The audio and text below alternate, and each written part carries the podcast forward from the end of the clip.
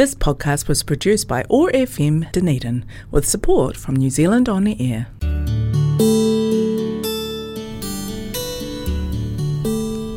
Telugu states in South India are famous for culture, temples, food, Tollywood and sense of humor. I am Sasi, welcoming you to Namaste Telugu.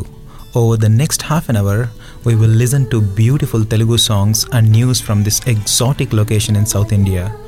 Thanks to Office of Ethnic Communities for supporting Namaste Telugu and Connecting Culture Zone on 105.4 FM Otago Access Radio. Keep listening.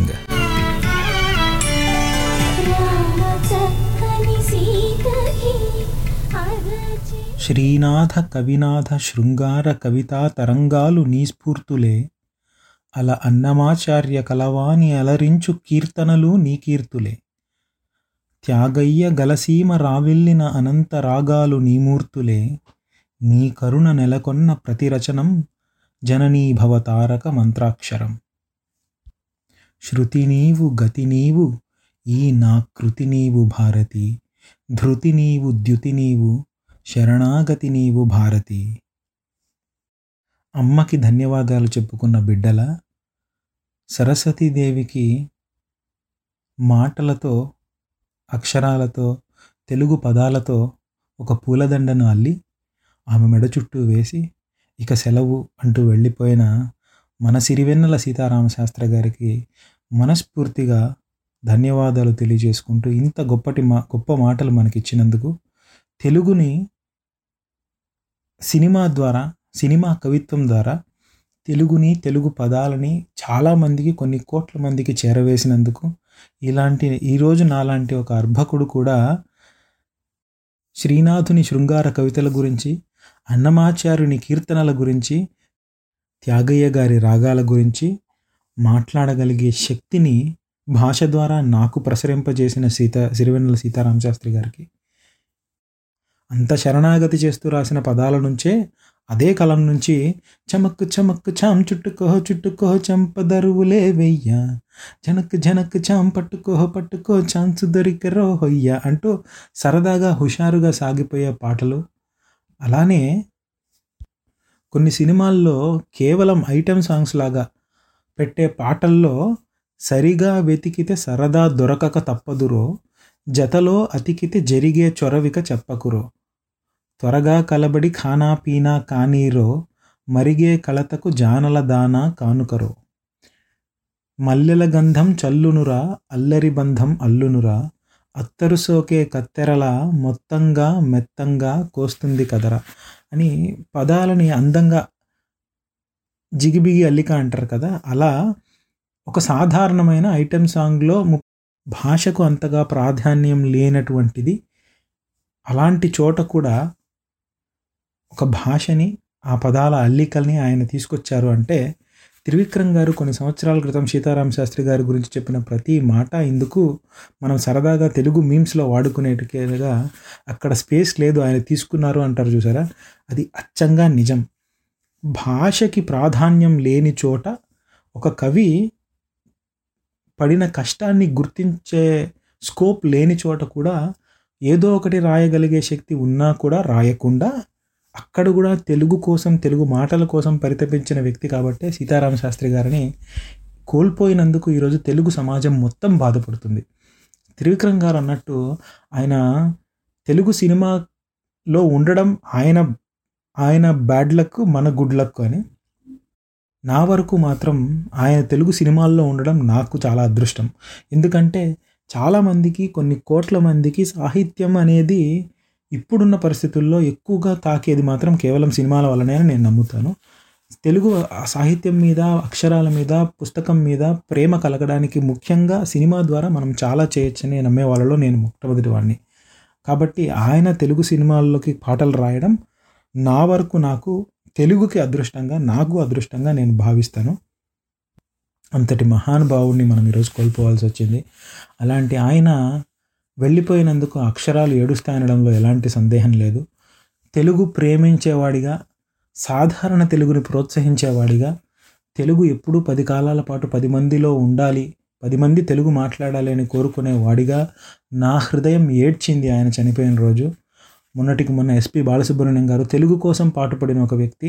ఇప్పుడు తెలుగు మాటల ద్వారా, తెలుగు పాటల ద్వారా మనందరికీ మన మనసులో నిలిచిపోయిన సిరివెన్నెల సీతారామ శాస్త్రి గారు కోల్పోవడం మరొక బాధాకరమైన విషయం. ఒక మనిషి మరణించడం సహజమే, కానీ భాషకో మనుషులకో వేరే ఎవరికో ఎంతో సహాయం చేసి ఇంకా ఎంతో చేయగలిగే శక్తి సంపాదించుకొని ఒక స్థానంలో ఉన్న వాళ్ళు వెళ్ళిపోతే మాత్రం మనసుకి చాలా బాధగా, భరించలేనంతగా ఉంటుంది. ఎస్పీ బాలసుబ్రహ్మణ్యం గారు చనిపోయినప్పుడు కూడా ఇంతే బాధ అనిపించింది.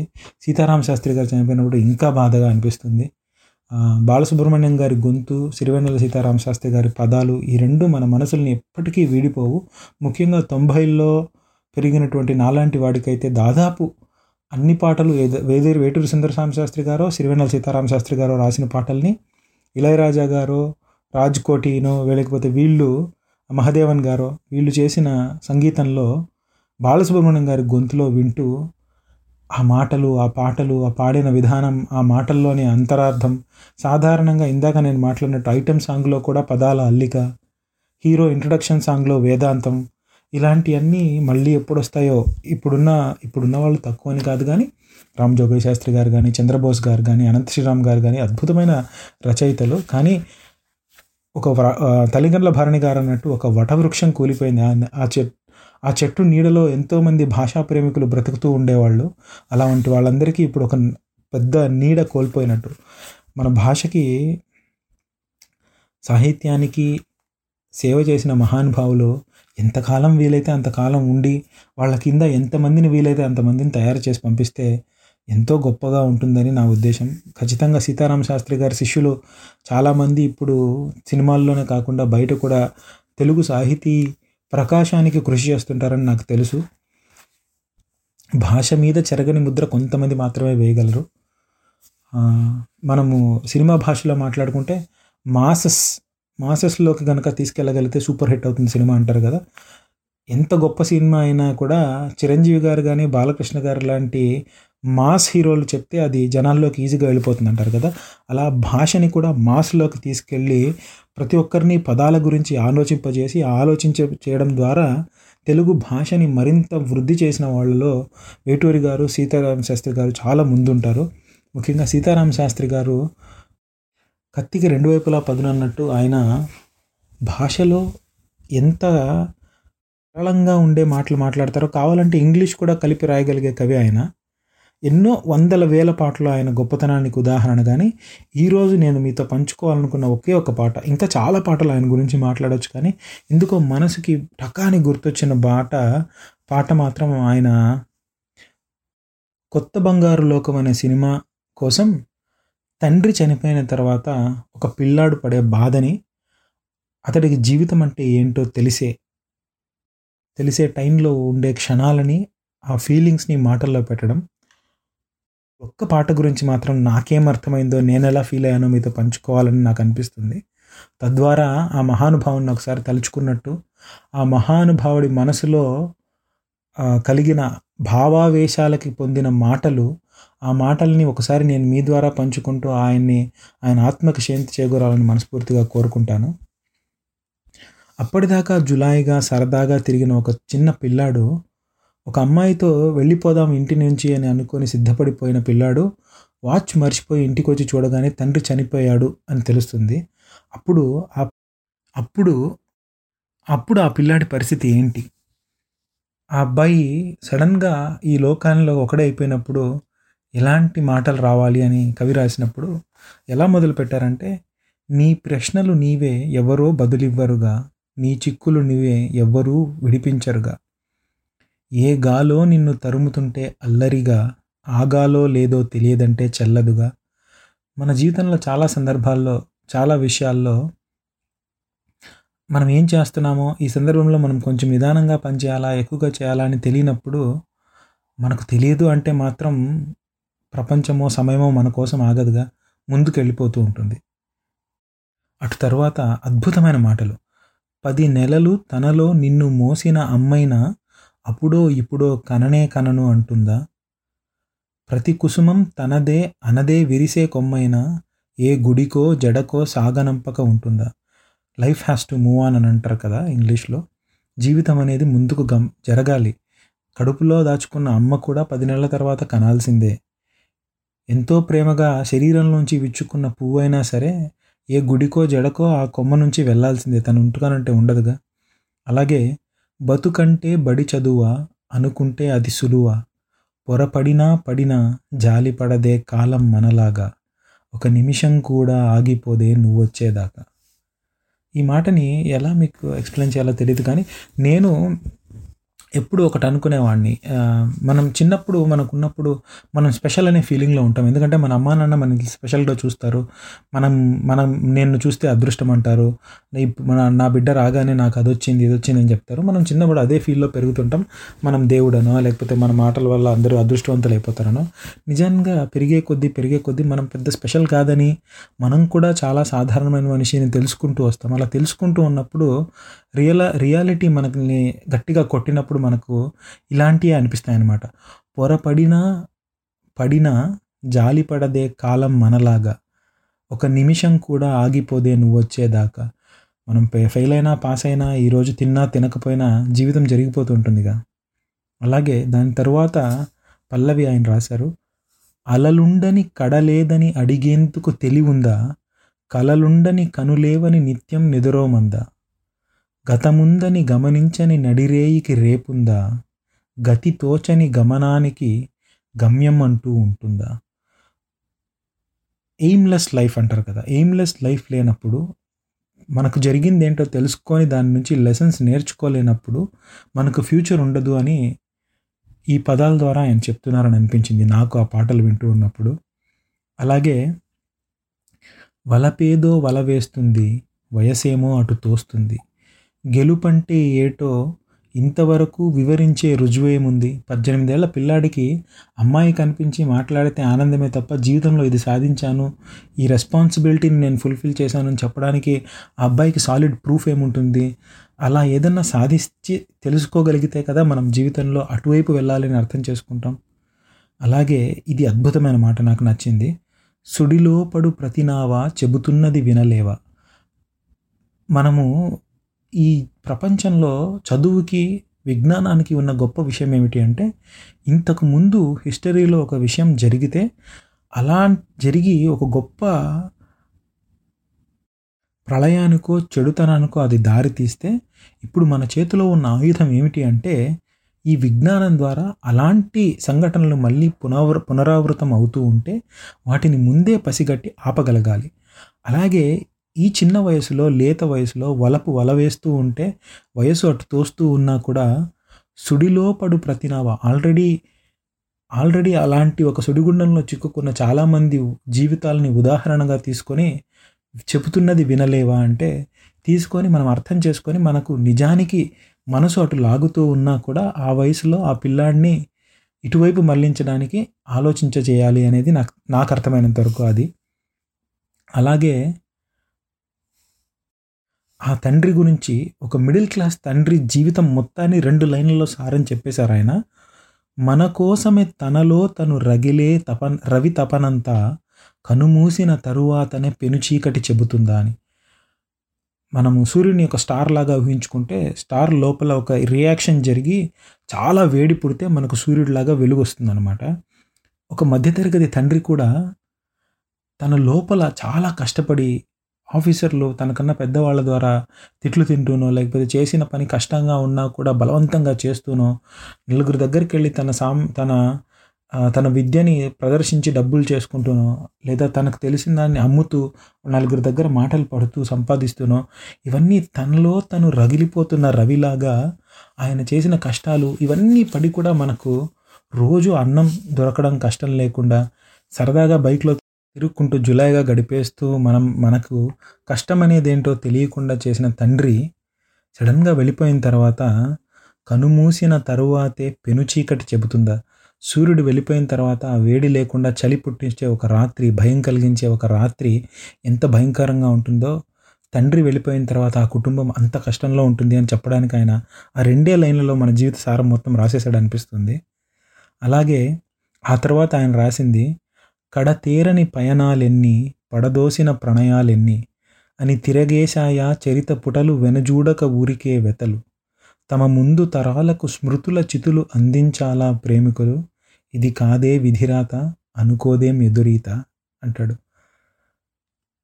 ఈ ప్రపంచంలో రోమియో జూలియట్ దగ్గర నుంచి మనం గొప్పగా చెప్పుకునే కొన్ని వందల వేల మంది ప్రేమికులు ప్రయాణాలన్నీ ఎలా ఉన్నాయని తిరగేసి ఎప్పుడూ చరిత్ర చూడలేదుగా, దాని పటికది వెళ్ళిపోతూ ఉంటుంది.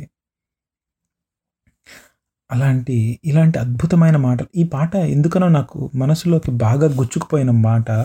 ఈ మాటలు కానీ ఎన్నిసార్లు విన్నా కూడా బాలుగారి గొంతు, ఈయన మాటలు నాకు ఎప్పుడు అనిపించేది ఏంటి అంటే, మనం రాయడం సాహిత్యంలో ఎస్పెషల్లీ ఏం రాయాలో ఎలా రాయాలో తెలియాలి అంటే బుక్స్ చదవాలి, ఏం రాయాలో తెలియాలి అంటే మాత్రం జీవితం చదవాలి.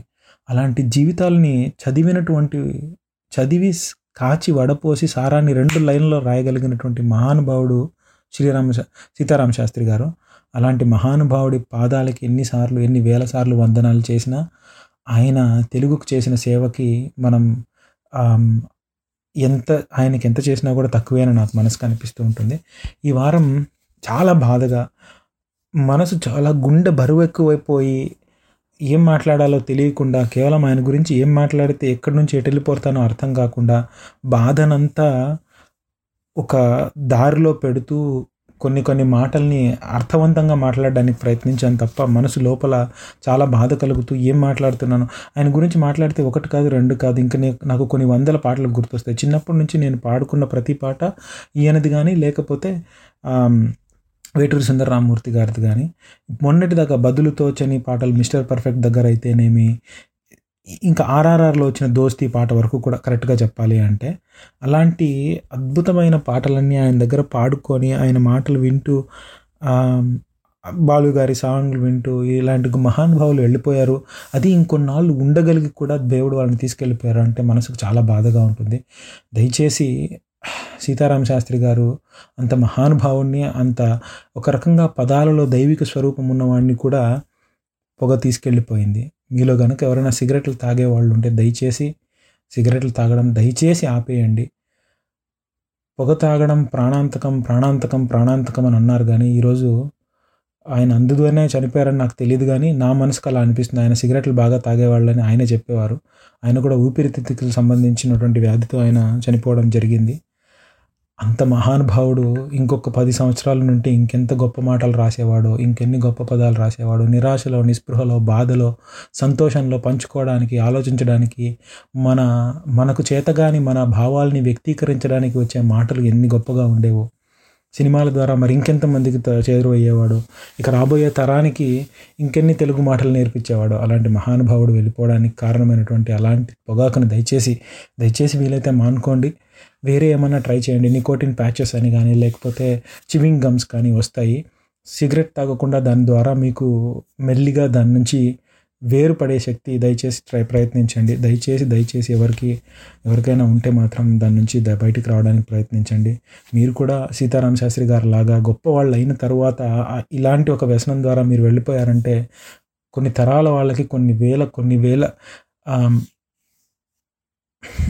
వేల మందికి లేదా ఎంతో చేయగలిగి చేయలేక తొందరగా వెళ్ళిపోవాలి అని అంటే బాధ అనిపిస్తుంది. దయచేసి అలాంటివి ఏమైనా ఉంటే మానేస్తారని ఈ వారానికి బాధాతప్త హృదయంతో మీ అందరి దగ్గర నుంచి సెలవు తీసుకుంటూ, వచ్చే వారం మరి ఇంకేదైనా సంతోషం కలిగించే మాటలు మాట్లాడగలమని మనస్ఫూర్తిగా కోరుకుంటూ సెలవు తీసుకుంటున్నాను. నేను మీ శశి, మీరు వింటున్నారు 105.4 FM ఒటాగో యాక్సెస్ రేడియోలో నమస్తే తెలుగు షో. కమ్ముకొన్నా చీకట్లోనా కొమ్ముకొచ్చే వెలుతురమ్మా, కచ్చ కట్టి కత్తి పడితే చిచ్చూరేపే కాళేవమ్మా, నీ కన్నురిమి చూడగానే దూసిన కత్తి వణికి పోవునమ్మా, కుంచపట్టి బొమ్మ గీస్తే అదే నీ గుండెకే అద్దమమ్మా, అందరినీ ఆదరించే దయామయి అన్నపూర్ణ నీవమ్మా, ఆలన పాలనలో నువ్వే నేలకు తల్లివమ్మా,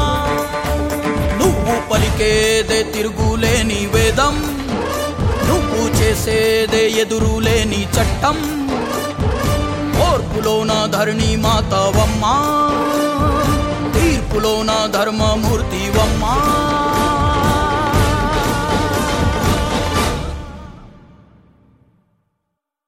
జయ జమ్మా మాయమ్మ, జయ జమ్మ ఓయమ్మ, జయ జమ్మ జయ జమ్మ జయ జమ్మ జయ జమ్మ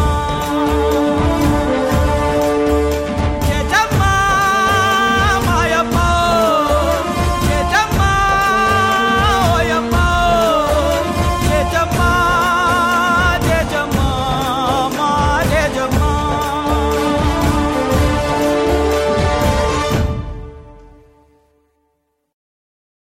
నువ్వు రుద్ర రూపమే తగానే కాలమే దద్దరిల్లిపోయేనమ్మా, క్షుద్ర శక్తులకు నీ దాటితో గుండెలే బద్దలైపోయేనమ్మా, ఉసగొట్టే కామాందుని కసి తీరగ తొక్కవమ్మా, పుట్టుగడ్డనే ఆదుకొన్న ఆ అపర భద్రకాళి నీవమ్మా.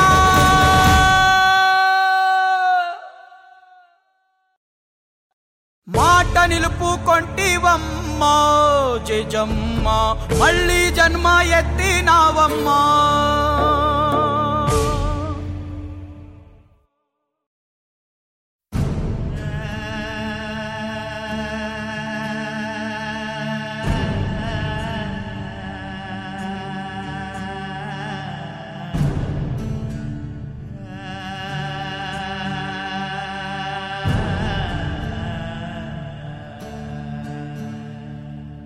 ఎంత దీక్ష పూనినావమ్మా, గుండెలో నిప్పులే నింపినావమ్మా,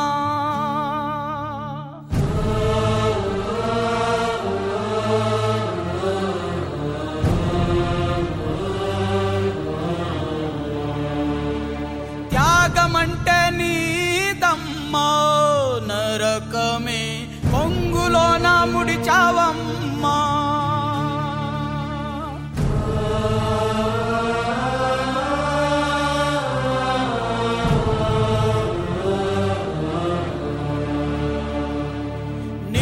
చూసి మృత్యువుకే జయజమ్మ, కళ్ళు చెమ్మ కిల్లినాయమ్మ,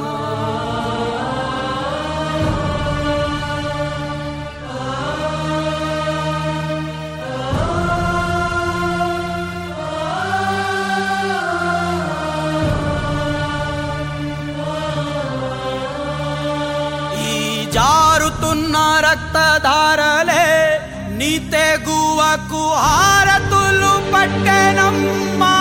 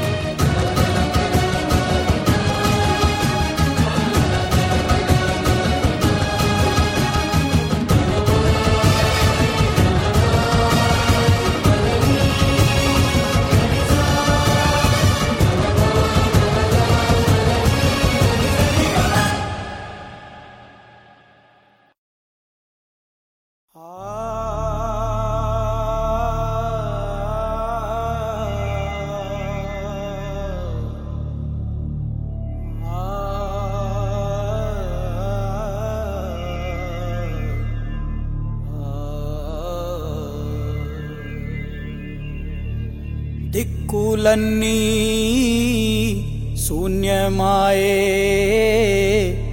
వెలుతురంతా చీకటాయే, ఆశలన్నీ ఇంకిపోయే, శ్వాస మాత్రం మిగిలిపోయే.